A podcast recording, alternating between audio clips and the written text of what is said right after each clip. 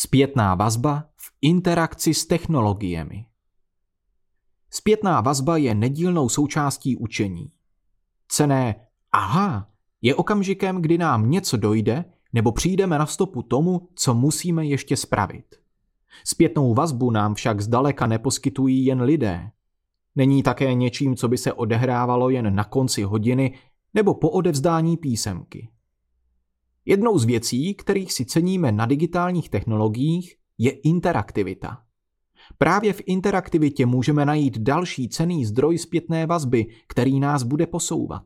V ideálním případě navíc takzvaně personalizovaně, tedy na míru našim potřebám. Jak to může vypadat v praxi? Dejme tomu, že se chcete například zdokonalit v psaní v angličtině. Využít tedy můžete například aplikaci Grammarly. Do Grammarly vložíte svůj napsaný text v angličtině a dostanete zpětnou vazbu. Aplikace přečte váš text a podtrhne ty části, které se jí zdají podezřelé. Vy musíte její podněty projít a zvážit, zdali jsou oprávněné či nikoli. Každý podnět navíc obsahuje zdůvodnění a vysvětlení jevu v angličtině. Pokud jste tedy například napsali člen D místo N, aplikace vám vysvětlí, jaký je mezi nimi rozdíl. Dostali jste zpětnou vazbu na míru a učíte se z chyb. Je zde však ještě jedna zajímavá věc. V případě této aplikace a jí podobných, které využívají neuronové sítě, tedy umělou inteligenci, je učení vzájemné. Aplikace se učí také od vás. Jak to? Jste to vy, kdo rozhoduje, zdali je skutečně na místě vyměnit člen N za D. Aplikace si zapamatuje vaše rozhodnutí v kontextu dané věty. Příště, až někdo jiný použije v aplikaci podobnou větu, bude její doporučení přesnější.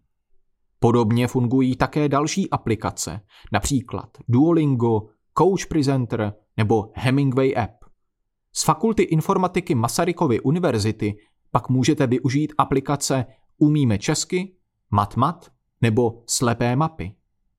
Zpětnou vazbu vám však mohou dát i mnohem jednodušší nástroje. Typicky to mohou být nástroje na ověření znalostí. Mezi ty patří například Quizlet, který vás přeskouší pomocí flashcards. Může to být také obyčejný kvíz v Google formuláři, ve kterém vybíráte z odpovědí. Je dobré najít si pro sebe takové nástroje, které vás rozvíjejí v tom, co potřebujete.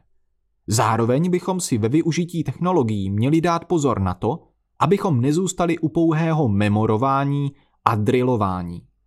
Hodnotnější jsou pro nás tedy ty nástroje, které jsou schopné reagovat na tvořivé úkoly.